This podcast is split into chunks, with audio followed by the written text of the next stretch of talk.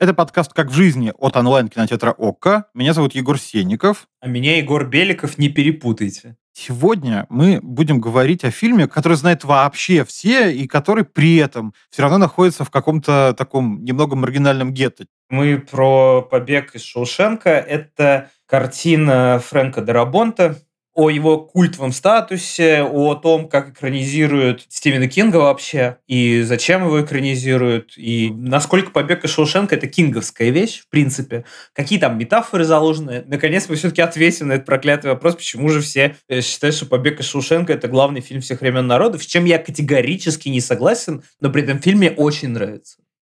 И нам помогут в этом разобраться российский писатель-фантаст Сергей Лукьяненко. А кроме того, нам поможет Фрэнк Дарабонд. Он, конечно, к нам сюда не пришел, а жаль, а мог бы вообще-то. Собственно, он режиссер картины, и мы поделимся с вами частью его интервью, в котором он рассказывает о каких-то скрытых смыслах и причинах популярности картины «Побег из Шоушенка». А мы начинаем.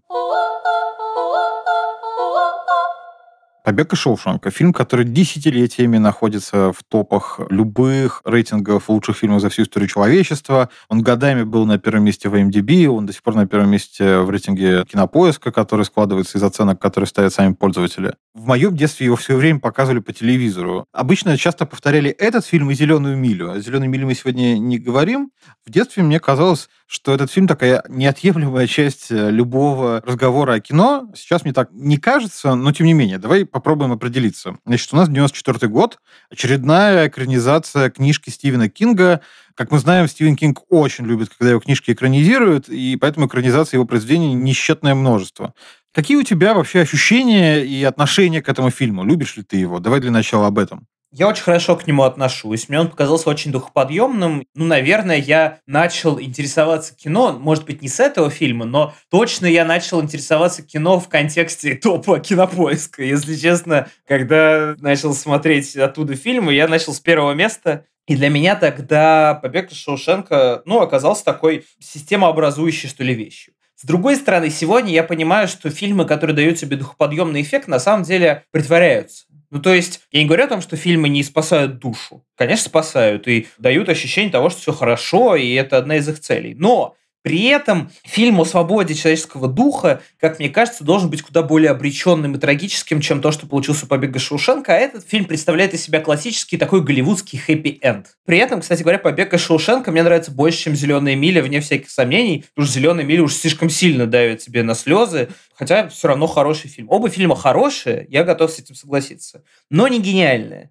И я отмечу просто, что, ты знаешь, мы их объединяем не просто так. Вообще-то у них один режиссер. Собственно, после Шоушенка Фрэнк Дарбан занялся «Зеленой милей», и оба этих фильма можно посмотреть в онлайн-кинотеатре ОККО. Так что вдруг, если вы не видели или, не знаю, вдруг вы хотите пересмотреть, то смело включайте. И мне кажется, это даже, знаешь, хорошо будет совмещать пересмотр фильма с нашим подкастом, просто потому что мы такие комментируем то, что происходит. А ты что думаешь про этот фильм? Нравится, не нравится? Вот знаешь, бывает такое с некоторыми вещами, что ты их так часто видишь, что у тебя даже как-то стирается отношение к ним. Ты, честно говоря, не знаешь, любишь ты их или нет. Они как-то просто существуют, и они неизбежны. Он, скажем так, меня не раздражает и в целом кажется неплохим, однако его культовый статус для меня несколько удивителен. То есть вопрос же не в том, что там, как играют артисты. Замечательно играют Тим Робинс и Морган Фриман, никто с этим не спорит. И снято фактурно, и убедительно, и тюрьма страшная. В общем, там много много достоинств. Но как-то, когда ты вот начинаешь думать о том, что посмотреть, ну, честно говоря, не то, чтобы он приходит в голову первым, и нет ощущения, что ты как-то обязан его пересмотреть. Вообще, если говорить о культовом в кино, то, наверное, «Кобра» с Сильвестром Сталлоне — это еще более яркий пример культового кино, и оно уж, по крайней мере, чем-то выделяется из этого ряда. Мне кажется, тут две есть интересных вещи. Во-первых, то, что это экранизация книжки Кинга, при этом, хотя книжка в момент выхода была бестселлером, она все-таки вот на историческом отрезке не стала какой-то главной книжкой самого Стивена Кинга. Надо хотя бы в общих чертах обрисовать сюжет. Понятно, что многие с ним знакомы, но если что, дело вот в чем. Бухгалтер и предприниматель, банкир, оказывается ложно обвинен э, в убийстве собственной жены и получает э, пожизненное заключение, хотя он убийство не совершал. И с этого начинается его путешествие в мире тюрьмы Шоушенк, которая просто порочно, коррумпирована, полна злобы, ненависти, и единственное светлое пятно в ней на самом деле это люди, которые в ней сидят э, именно в виде заключенных, потому что именно они, а не охранники, оказываются единственными лучиками света в этом царстве. Собственно, главный герой, как мы понимаем, к концу он весь фильм готовит свой побег оттуда, занавешивая тоннель, который он копает, портретами киноактрис популярных, ну, соответственно, эпохи. Мир кино здесь прикрывает побег в реальность, как ни странно. То есть, стараясь уйти из этого мира тюрьмы, камуфлируя свои действия главный герой при помощи мира кино. Вот что я скажу. Ну кто же все-таки убил Налестра-то? Кто убил жену-то его? Ну, нам дают намек, на самом деле, в какой-то момент появляется персонаж, который вроде как был знаком с реальным убийцей, но на самом деле, мне кажется, эта тема какого-то безусловного развития не получает. То есть мы получаем намек, что настоящий убийца может быть найден, но мы все-таки достоверно этого не узнаем. Какие вообще есть хотя бы формальные причины для того, чтобы этот фильм стал вот такой вершиной пользовательского именно рейтинга? Все-таки важно понимать, что и MDB, и Кинопоиск — это прежде всего история про голосование людей. Почему их это так зацепило? Хотя, например, в момент выхода этой картины, допустим, Американскую киноакадемию это не зацепило. Хотя и было семь номинаций, дали только одну премию за лучший адаптированный сценарий. И это такая, скорее, награда, в общем, и сценаристам фильма, и самому Стивену Кингу. Но это не столько награда года фильму. Но вообще в 94 году, когда он вышел, у него были слишком серьезные конкуренты и на Оскаре, и не только. Тогда вышло «Криминальное чтиво» Тарантино и «Форест Гамп». Это слишком серьезные тяжеловесы. Действительно, в тот момент, наверное, по чистой случайности выстрелил как будто бы этот фильм, но он и не выстрелил. Ну, то есть не возникло никакой волны обожания этой картины. Она не является культовой в общепринятом смысле. Давай вот введем определение вот этой культовости. Что угодно называют культовым. Сегодня не только то, у чего есть культ. У фильма «Побег из Шоушенка» культа нету. Это исключительно зрительская картина. Она не содержит в себе никаких элементов, которые культ бы могли зародить. И вот тут как раз любопытно, что эту картину рассмотрели уже как будто бы позже. Как было с бойцовским клубом, например, который выстрелил только на VHS. Люди одни смотрели этот фильм, советовали другим. В этот момент, вот в момент перехода сарафанного мнения, часто большая часть людей отваливается, а здесь почему-то не отвалилась. Значит, есть какая-то такая штука, которая универсально работает для всех людей, у меня есть ощущение, что разговор о ну, какой-то универсальной фобии несвободы. Самый главный страх, который есть у взрослого гражданина в любой стране, да и не только у него, это страх оказаться жертвой государственной системы правосудия мне кажется, один из лучших фильмов на тему того, как человек вдруг оказывается растоптан государственным аппаратом, это, в общем, даже не экранизация Кавки или что-то такое. Это фильм «Не тот человек», Альфреда Хичкока, когда герой оказывается принят за другого, за убийцу, и на него со всей тяжестью обрушивается даже не столько репрессивный аппарат, а просто государство. Он оказывается в тюрьме, он сам уже начинает сомневаться, сомневаются все ближние вокруг него, и совершенно непонятно, что его может спасти. И, конечно, это ситуация такого абсолютного страха, с которым ничего нельзя сделать смерть заживо. То, чего боялся, не знаю, Гоголь, например, да? То, что он кататоническим сном уснет, а его похоронят. Речь о том, что тебя заключают вот в эту вот бетонную коробку с явно недружелюбными людьми, и в этой ситуации человек продолжает оставаться собой и пытается восстановить для себя справедливость. Вот удивительно, что побег из тюрьмы, по сути, это не самая хорошая вещь на свете, да, это не положительный поступок однозначно. Но в этом фильме он подан как хэппи там же есть вот эта иконическая сцена, ну, наверное, единственная, которая прям супер вошла в историю кино, ну, то есть я ее легко помню, могу вспомнить в глазах. Сцена, где встречаются Энди Дюфрейн и Ред на пляже в самом финале, после того, как они оба уже покинули тюрьму, каждый своим методом. Так вот, этой сцены нет ни у Кинга, ни в сценарии Дарабонта. Эту сцену добавил исполнительный продюсер Лиз Глоцер, благодаря которой фильм и вышел на экраны. Режиссер вообще считал эту сцену слишком сентиментальной, но такую концовку оставили после первых тестовых просмотров. То есть это настолько не авторское кино, насколько возможно. Впрочем, лучше об этом спросить, наверное, у автора. Вот что про финальную сцену рассказывает режиссер фильма Фрэнк Дарабонт. Повесть Кинга заканчивается потрясающе. Ред уезжает на автобусе в Мехико в неопределенное, но полное надежды будущее. Это был прям восклицательный знак всей истории. Он нашел надежду.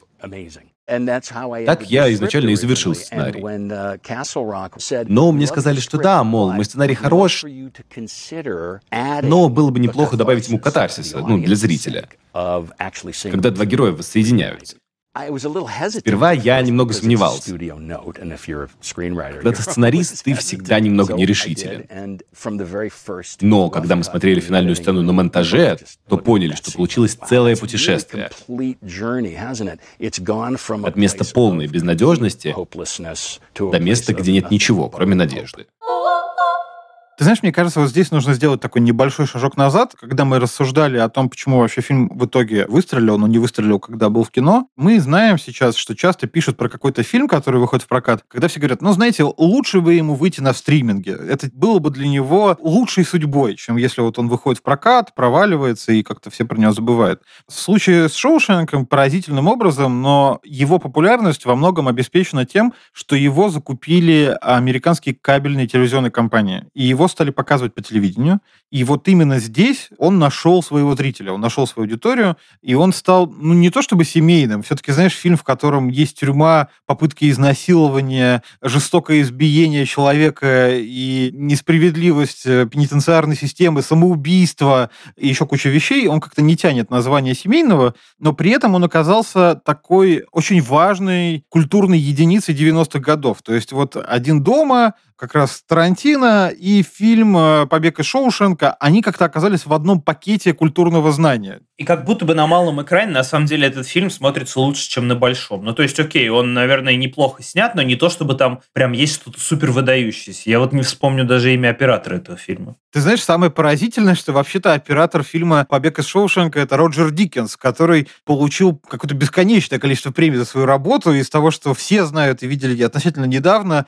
это «Бегущий по лезвию 2049» Дани Вильнева и 1917 Сэма Мендеса, но вообще он снял «Железную хватку», и «Старикам тут не место», и «Человек, которого не было братьев Коэн», «Игры разума», «Координаты Skyfall». Короче, он снял примерно все вообще на свете. Это один из самых важных операторов в Голливуде, какой вообще был. И это, конечно, поразительно, учитывая, что я абсолютно с тобой согласен. Нельзя сказать, что в «Побеге Шоушенка» ты можешь многие сцены в голове вот уж как-то так точно воспроизвести, или они вообще запоминаются, Финальную нет, еще ты помнишь дыру. Дыру, в которую вглядывается, значит, комендант тюрьмы, когда обнаруживает, что Энди Дюфрейн все-таки сбежал. Давай э, поговорим про сценарий. Да? Дарабонт купил права на эту повесть. Рита Хейвард и «Спасение из Шоушенка». Он купил права в 87 году, сценарий 5 лет лежал на полке. В итоге Дарабонт его за пару месяцев буквально адаптировал, порезал там начальников Шоушенк, э, ну, то есть превратил его в одного, но очень зловещего добавил историю заключенного, который заканчивает жизнь самоубийством. Это довольно жуткая история, да, когда он оказывается на свободе и понимает, что ему там особо нечего делать и вешается. Ты знаешь, при этом ведь вообще показательно, что в момент, когда Фрэнк Дарабон снимал «Побег из Шоушенка», это вот знаешь, как помнишь, когда выходил сериал «Чернобыль», и все обнаружили, что Крейг Мазин, который был сценаристом, по сути, шоураннером сериала, до этого писал довольно такие кринжовые фильмы, типа, по-моему, «Очень страшное кино 3 и 4», третий мальчишник в Вегасе. В общем, короче, ничего из того, что он делал до этого, вроде бы не было похоже по уровню драматургической проработанности и серьезности на Чернобыль. Вот с Дарабонтом то же самое. По сути, что он снял на момент того, когда возглавил проект по экранизации повести или романа Стивена Кинга. У него в послужном списке был фильм «Кошмар на улице Вязов 3». Он был сценаристом очень плохого сиквела Кроненберга «Муха 2», который, собственно, не Кроненберг и снимал, и который, честно говоря, лучше бы вообще не существовал, на мой взгляд, этот фильм. Согласен. И, собственно, его вот какой-то более-менее полнометражный дебют, и то не в кино, а в телевидении, это фильм «Заживо погребенный» или «Похороненный заживо». И, по сути, получается, что «Побег из Шоушенка» для Дарабонта это первый полноценный дебютный фильм, который сразу же всем сносит крышу в конечном счете. И при этом ничего в предыдущем творческом пути Дарабонта вроде бы не говорит, что перед нами режиссер, который снимет фильм, который точно входит в десятку фильмов, которые видели примерно все. Вот с Кингом вообще часто так происходит. Самыми популярными произведениями по Кингу остаются там «Зеленые мили» и «Побег из Шоушенка» не хорроры даже не триллеры, по сути. При этом почти все и остальные экранизации, они как будто бы боком идут. Почему вообще так происходит? Есть такая какая-то идея у тебя? Вообще-то интересно, что Кинг прям не очень типичная история, но он прям очень расположен к тому, чтобы по его произведениям снимали кино. Он продает права, в общем-то, за довольно смешные деньги. И, насколько я помню, даже с «Побегом из Шоушенка» была похожая история. Права он продал типа за тысячу долларов, и он при этом даже чек не обналичил. То есть это, в принципе, его, видимо, не очень интересовало в контексте именно прав на фильм. Наверное, он что-то получал с э, проката и так далее, но это не в данном случае он, как все-таки большой американский писатель 20 века, сам вообще-то многое черпает не только в научной фантастике, хоррорах и, в принципе, в литературе, но и в кино. И, видимо, для него действительно очень важно, чтобы его картины переносились на экран. При этом есть очевидные успехи, которые сам при этом Кинг не ценит. Например, знаменитый фильм «Сияние» Кубрика. Мне кажется, что лучшие кинопроизведения, снятые по романам или повестям Стивена Кинга, это те, которые наиболее свободно обращаются с источником, то есть используют его как отправную точку. У меня любимые, наверное, произведения по Кингу — это Кэрри, классическая, это Кристина, замечательный фильм про любовь машины и человека, который доводит до ненависти. Да, «Сияние», безусловно. Если возвращаться к тому, о чем мы говорили раньше, о Дарабонте как авторе того, что называется «Чип Хоррорс», собственно, он снял несколько серий замечательного шоу моего детства «Байки из склепа». Фрэнк Дарабон снимал и развивал ну, один из важных сериалов вот этой телевизионной эпохи — это «Ходячие мертвецы», экранизация одноименного комикса, серии комиксов мне кажется, есть некоторая интересная штука с Дарабонтом, что, видимо, он человек, которому в принципе удобнее работать с телевизионным форматом и ориентироваться на телевизионную аудиторию. Но ты как-то внутри вообще разделяешь телеаудиторию и киноаудиторию. Это реально разные люди или все-таки нет? Наверное, они разделяются в контексте анализа. Ну, то есть, если смотреть на киноаудиторию, то она будет несколько иначе реагировать на разные вещи, чем телеаудитория. Но, по сути, это те же самые люди, которые вышли из кинотеатра и дошли до дома но все равно, как будто бы медиумы-то разные. И тут даже не важно, какие люди это смотрят, а важно, какие люди для них программируют то, что они будут смотреть они четко очень разделяют кино и телек. И в этом смысле «Побег из Шоушенка» — это скорее телек, но это, опять же, не говорит о нем ничего плохого, особенно в современности, когда уже вот это телевидение потеряло вот тот плохой вайб, который раньше был ему присущ, да, что это как-то дешево, сердито, что это на потребу толпе. Там бывает очень много настоящих больших кинопроизведений. Я не вижу ничего зазорного для фильма в том, чтобы прославиться не на широком экране на телевидении. Тогда нам стоит еще раз э, обратиться к тому, что Фрэнк Дарабонт ранее сам говорил про то, как он снимал и почему он выбрал именно такой сценарий. В общем, можем сейчас послушать. Я был просто очарован простотой и красотой этой повести. Ведь то, как там показана дружба и надежда человека на спасение, очень питательно для человеческого духа. И я спросил у Стивена, могу ли я купить права на экранизацию. Он был очень добр и позволил мне экранизовать свою повесть. На это у меня ушло пять лет. Когда сценарий был готов, мне показалось, что он слишком плоский. И я отложил его еще на пять лет, потому что хотел, чтобы мой уровень мастерства, написания сценариев, сравнялся с уровнем моих амбиций. Теперь к другим экспертам. Это писатель российский, которого тоже очень часто экранизировали. Сергей Лукьяненко. Сергей, вот смотрите, есть ли корреляция между участием автора книги в создании сценария и тем, насколько качественным получается вследствие этого фильм? Автор литературного произведения может участвовать в подготовке сценария к фильму. Но надо четко понимать, что это разные профессии – писать книги и писать сценарии. Если автор попытается писать сценарий так же, как он писал книгу, ничего хорошего из этого не получится. Бывают случаи, когда это на пользу экранизации, но чаще, на мой взгляд, во вред. В целом, участие автора, какой-то его контроль, какие-то советы, какая-то работа совместно со сценаристами, режиссером, она полезна в любом случае. В случае, если такой работы нет, это, как правило, приводит к не самым удачным экранизациям.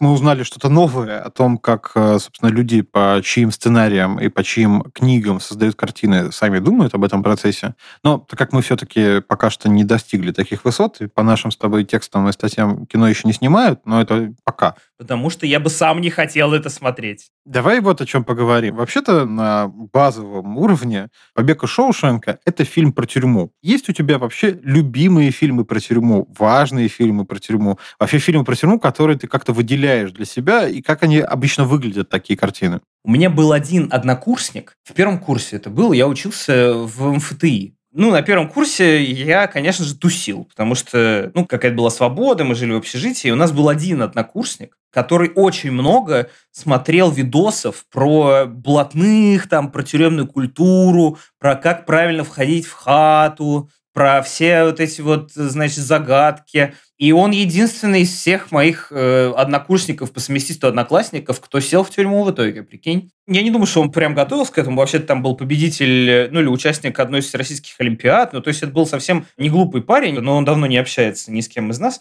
из тех, кто тусил тогда в этой комнате, которую мы называли немудряще притон в этой комнате я неожиданно понял, что люди, оказывается, этим интересуются. Но для меня это всегда была какая-то тема не то чтобы табуированная, а просто, ну, тяжело мне как-то про это размышлять. Я не знаю, что с этим делать у себя в душе. Я вот тут недавно вспомнил российский фильм. Фильм назывался «Новая земля». И это была картина. Якобы социальный эксперимент решили провести в России и часть злостных уголовников свести на одноименный архипелаг «Новая земля» и там оставить их без особой еды После чего у них начинается э, борьба за иерархию, каннибализм и прочие прелести. И это почему-то было довольно увлекательно. Это было очень сурово, очень по блатнику так снятое. И вот мне как-то это очень глубоко запало в душу. Я даже приблизительно помню оттуда песню. Если в чем-то я и коррелирую с темой тюрьмы, во всяком случае, российской, то, наверное, в контексте этого фильма вот это мне первое приходит в голову. У тебя есть что-то получше?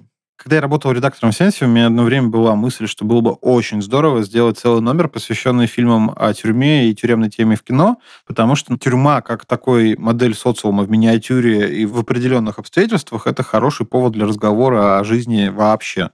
И у меня есть некоторое количество картин, которые я отдельно для себя выделяю. Вот есть такие люди, которые просто... Вот ты читаешь их биографию, ты понимаешь, что это просто подонки. Но при этом вдруг у них оказывается какая-то творческая черта. Вот был такой человек Джованни Жозе. Он потом стал известен под псевдонимом Джованни Санте. Он написал роман «Дыра». И Жак Бекер, великий французский режиссер, экранизировал этот роман. Между прочим, это фильм о побеге из тюрьмы. Так что он имеет самое прямое отношение к тому, о чем мы сегодня говорим это фильм, который просто наполнен постоянным саспенсом, действием. Там ты все время следишь за тем, что происходит, и в целом все герои этого фильма мечтают ровно об одном. Им нужно сбежать, их четверо, и они постоянно над этим работают. Этот фильм потряс всю тогдашнюю киношную французскую публику, то есть Мельвиль, знаменитый Мельвиль, который снимал «Самурая», он говорил, что это вообще лучший французский фильм в истории.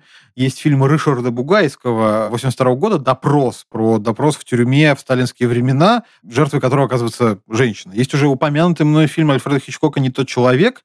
Есть восхитительный совершенно фильм, э, на мой взгляд, «Полуночный экспресс» Алана Паркера, который снят, в общем-то, отчасти по реальной истории про англичанина, который попал в тюрьму в Турции и тоже, в общем, очень сильно пострадал. Берлинале в 2012 году, если не путаю, а может быть в 2013, получил фильм «Братьев Тавиани. Цезарь должен умереть». Это восхитительная история, где переплетается тюремный быт с высокой литературой. То есть, с одной стороны, герои ставят э, Шекспира, ну, а герои в данном случае это заключенные тюрьмы. Но все ситуации из пьесы Шекспира про Цезаря и из жизни реального Цезаря переплетаются с тем, что происходит в тюрьме. И это снова нас заставляет задуматься о том, что все мы, в общем-то, в такой тюрьме и живем, и, наверное, наше общество от тюрьмы недалеко ушло. Ну и, наверное, знаешь, вот ты упомянул про новую землю. Вообще-то логично, что в России есть два важных писателя, которые смогли сказать что-то очень сильное про тюрьму. Это Александр Солженицын, автор архипелага ГУЛАГ, автор в круге первом, ракового корпуса и многих других произведений, так или иначе посвященных тюрьме. И это Варлам Шаламов, который написал знаменитые колымские рассказы. Ну вот смотри, у Солженицына есть несколько экранизаций. Есть, на мой взгляд, неплохая экранизация, сделанная Глебом Панфиловым, романа «В круге первом» Александра Солженицына, где главную роль играет Евгений Миронов, закадровый текст читает сам Александр Солженицын. И в целом там очень достойные актеры, и сделано это все с уважением к источнику. С другой стороны, Глеб Панфилов в этом же году, вот, в котором мы сейчас живем, экранизировал другое важное произведение Александра Солженицына «Один день Ивана Денисовича». На мой взгляд, фильм вообще не получился, и это очень прискорбно. Там супер старается актер Филипп Янковский, но вот ему не повезло попасть в это нагромождение декоративных бараков со своей довольно неожиданной интерпретацией образа Ивана Денисовича, который в его исполнении предстает человеком заполошно позитивным, что ли. При этом, ты знаешь, мне кажется, что это именно режиссерское прочтение, потому что вообще, вот абстрактно, мне кажется, что Филипп Янковский идеально подходит для этой роли. Ну, если бы она была поставлена устроена как-то по-другому, эта картина. Более-менее понятно, почему фильмы про тюрьму так, скажем, соблазнительны для многих режиссеров и для сценаристов сама тема тюрьмы. Тюрьма выкристаллизовывает в людях какие-то их важные черты, негативные или позитивные. Мне кажется, надо спросить э, Сергея Лукьяненко, есть ли у него какое-то мнение по поводу тюрьмы как темы и того, почему фильм о тюрьме Фрэнка Дарабонта стал таким популярным. Это конфликт все-таки добра и зла, безжалостной машины подавления, который не интересен отдельный человек и неинтересно разобраться в том, виновен он или нет, поскольку с точки зрения начальника тюрьмы и практически всего коллектива работников этой тюрьмы, все находящиеся внутри виновные, все находящиеся там преступники, и если даже кто-то попал сюда по ошибке, то не стоит в этом разбираться. Желание доказать свою правоту, избавиться от э, незаслуженного наказания и наказать, наоборот, тех, кто держит его в застенках без всякой вины. По большому счету мы можем сюда пристегнуть практически любое философское течение, любые идеи. Вы знаете, мне кажется, что, может быть, как раз э, успех этого фильма в том, что к нему очень удобно пристегивать самые разные, самые необычные, самые противоположные даже, может быть, и философские, и культурные тренды. И это дает возможность каждому в фильме увидеть что-то свое. Мне кажется, с одной стороны, в Шоушенке есть такой прям кричащий на тебя с экрана символизм, особенно все, что связано с этим молотком, при помощи которого главный герой фильма Энди Дюфрейн совершает свой побег. Молоток хранится в специальном кармане в Библии, и он скрыт как бы от всех, и даже есть ситуация, когда директор тюрьмы приходит с обыском в камеру Дюфрейна, он берет в руки разные вещи, в том числе и Библию, не открывает ее, возвращает ее Дюфрейну и говорит, что спасение лежит внутри нее. И имеет в виду он, конечно, спасение духовное, спасение христианское, но на самом деле мы-то знаем, что по факту для Дюфрейна спасение лежит действительно внутри этой книги, потому что внутри этой книги лежит молоток, которым он проделывает путь наружу. Ну вот тебе не кажется, что это слишком навязчиво нам показывают здесь, что путь э, героя очень такой христианский, ну, во всяком случае, по пути великомучеников. То есть он проходит через огонь, воду и фактически медные трубы, и потом ему воздается за это, потому что он победил этого дракона. Есть Стивен Кинг, который пишет вот эти истории, такие типично американские, где в целом тебе, по сути, проговаривают очень протестантскую идею. Америка протестантская страна, это логично. И идея такая, что вот если вести себя прилично, порядочно, быть честным и в целом играть, как говорится, не на понижение, типа там стараться хорошо себя вести в целом ситуации, то все в целом это приведет к выгодам для тебя, и тебе станет лучше, и ты станешь лучше, и все будет лучше. У меня это ощущение, что вообще весь фильм «Побег из Шоушенка», он довольно нарочитый. Понятно, что любое кино — это условность. Это не документальное воспроизведение реальности. Но то, что мы видим в Шоушенке, это ведь такие, знаешь, абсолютно идеальные ситуации. То есть перед нами главный герой, который, ну, точно ни в чем не виноват. Он точно никого не убивал, и, по сути, преступником он действительно становится в тюрьме, когда помогает уходить в налогов всему руководству тюрьмы, штата и вообще всем, кто приходит. Но перед нами изначально герой, типа, абсолютно правильный. Он ничего не совершил, он наказан. И дальше он пытается свести свой счет с реальностью хотя бы в сухую. Там есть такой образцово-показательный маньяк-охранник, который пытается всех насиловать и бить, и его наказывают, потому что ну, Энди Дюфрейн хороший. То же самое с директором. Он типа образцово-плохой, он коррумпированный, неприятный тип. Тоже такая одна из тех неприятностей, с которой Энди Дюфрейну нужно что-то делать. То есть, мне кажется, что та нарочитость, про которую ты говоришь, в том, как подаются метафоры в этом фильме, ну, она логично вытекает из того, что этот фильм такой довольно нарочитый. То есть мы же сделали здесь имеем не Роберто Расселини, который снимает почти документальную драму о том, как Людовик XIV приходит к власти. Та нарочитость, о которой ты говоришь, она, ну, безусловно, вытекает из того, что и сам фильм весь довольно нарочитый, он такой, как притча. В притче всегда действуют люди в некоторых идеалистичных обстоятельствах, там, идеалистично плохих или идеалистично хороших, но это, в общем, не про реальность. Это для какого-то умозрительного представления о какой-то практической этической проблеме. Вот если возвращаться к этому вопросу, который, по сути, у нас главный вообще в этом выпуске, почему фильм «Побег из Шоушенка» на первом месте, Мне кажется, тут есть несколько вещей, которые важно понимать. С одной стороны, так вышло, что в кино фильм провалился в прокате. Он, по-моему, даже не отбил примерно половины затрат на себя. С другой стороны, он смог набрать очень большой вес аудитории благодаря тому, что его часто показывали по телевидению не только в США, но и во всем мире. И на самом деле, я думаю, что большинство людей, которые сейчас слушают этот подкаст и смотрели этот фильм в детстве, в подростковом возрасте или уже взрослыми людьми, скорее всего, они его видели по телевизору. Это такая сложная штука про то, почему вообще рейтинги пользовательские особенно что-то значит. Для всяких случаев для слушателей скажу, что есть такой британский киновеческий кинокритический журнал Sight and Sound, он издается при поддержке Британского киноинститута, и раз по-моему, в 10 лет его эксперты опрашивают огромное количество кинокритиков по всему миру, спрашивая, какой фильм они считают самым крутым за всю историю кино. Все кинокритики готовят свои ответы, и, в общем, штука такая, что на протяжении десятилетий на первом месте в этом списке находился фильм «Гражданин Кейн». Я, кстати, не знаю, на каком месте он в списке Кинопоиска IMDb, думаю, что тоже на довольно высоком, но не на первом. В последний опрос, когда он был, произошла смена вех и парадигмы. На первое место вырвалось головокружение Хичкока или Вертига, некоторые так его транскрибируют. Вот какой здесь ответ? Это что, «Гражданин Кейн» стал хуже, а головокружение стало лучше вдруг? Наверное, дело все-таки скорее в том, что критики меняются, меняются поколения людей, которые смотрят кино, и, видимо, в этом фильме в головокружении что-то стало резонировать с современностью для большинства критиков, а у Sight and Sound большой достаточно опрос. Сменилось поколение кинокритиков, и для них головокружение стало чуть более ближайшей историей кино, чем «Гражданин Кейн» они все понимают степень влияния обоих этих фильмов, они несравнимы. Ну, то есть, типа, нельзя сказать, что один круче, а другой не такой крутой. В смысле, они уже за гранью оценки. Это как у меня есть любимая метафора, которая идеально подходит к этому выпуску, потому что здесь у нас есть вставки Сергея Лукьяненко есть маги разных категорий. А дальше начинаются маги вне категории. Они туда все со временем выходят. И Антон Городецкий, его дочка, все туда выходят. И жена, да. И это значит, там есть отдельно прям написано, что в разных условиях эти маги могут быть как сильнее, так и слабее друг друга. То есть они неоценимы уже, они вышли куда-то за грань измерений. Вот то же самое произошло с фильмами «Головокружение» и «Гражданин Кейн». Но с «Побегом из Шоушенка» такого не произошло. Это не самый великий фильм на свете, но это надо признать. Это, к сожалению, так. При том, что эта картина прямолинейная, понятная, универсальная, понятная. При этом, при всем, в какой-то момент, когда появились пользовательские рейтинги в интернете, получается, что есть какое-то конкретное поколение людей, которое начало оценивать фильмы вот какого-то конкретного возраста. Причем э, в интернет же люди не сразу начали выходить.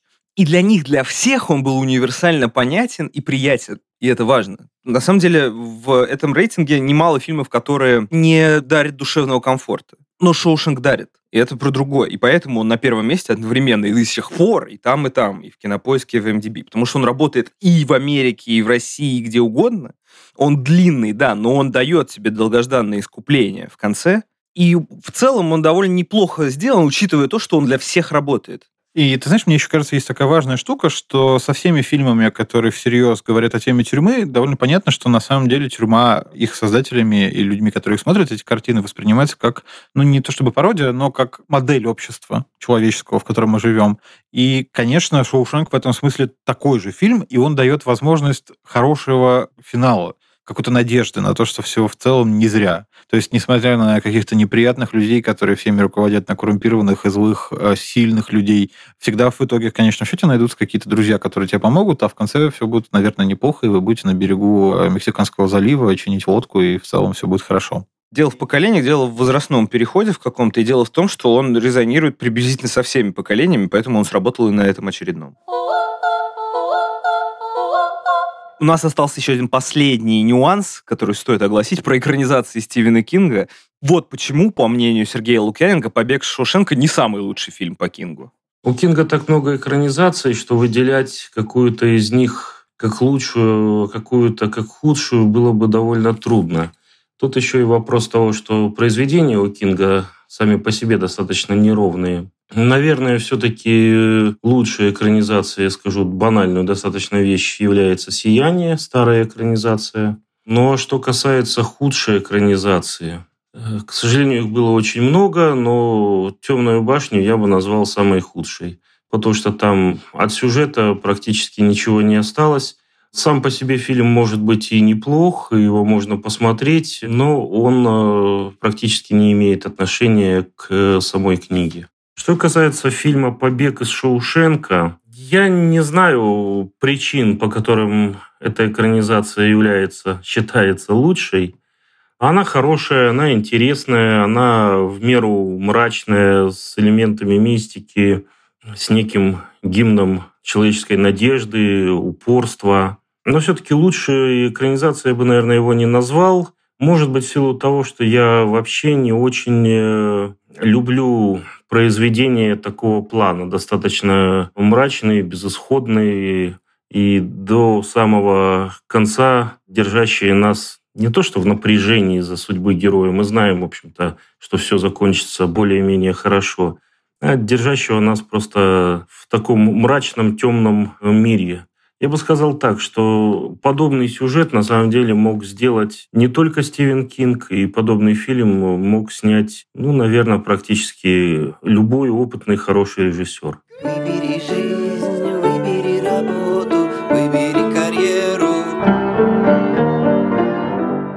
Подошло время дать нам советы нашим слушателям. Короче, я придумал, чтобы мы каждый выбрали по фильму из топ-250 MDB, который не побег из Шоушенка. Наши любимые, не лучшие, но любимые. Егор, что у тебя? У меня классическая картина Фрица Ланга «М» или «М-убийца». На самом деле, это картина, про которую как бесконечное количество киноведов писало бесконечные тексты, но на важном уровне это кино, которое хоть и снято в 1932 году, его безумно интересно смотреть даже сейчас, даже если вы совершенно не киноман. То есть это очень увлекательный триллер о поиске серийного убийцы. И важная еще такая штука, просто, знаете, небольшой такой крючок для вас. Это первый звуковой фильм Фрица Ланга, и звук в этом фильме играет сюжетно важную роль, что уже, согласитесь, довольно необычно, когда люди только получили звук, они сразу же начали с ним что-то делать, уже сюжетно важные вещи. А у тебя что? Я на своем первом Канском фестивале увидел фильм. Я не думал, что меня так поразит эта картина. Отчаянно фетишистская, бьющая тебе по голове рыбьими туловищами, мне кажется, во многом.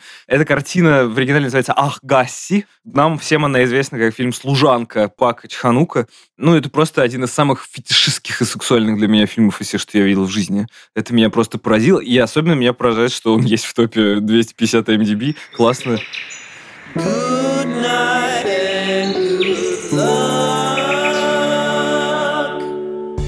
нам пора заканчивать с побегом из Шоушенка. Спасибо, что слушали нас. Это был подкаст «Как в жизни» от онлайн-кинотеатра ОККО. Я по-прежнему Егор Синников. Меня по-прежнему зовут Егор Беликов. Мы кинокритики, и, в общем, всем желаем хорошего просмотра фильма «Побег из Шоушенка». Пока. Пока-пока.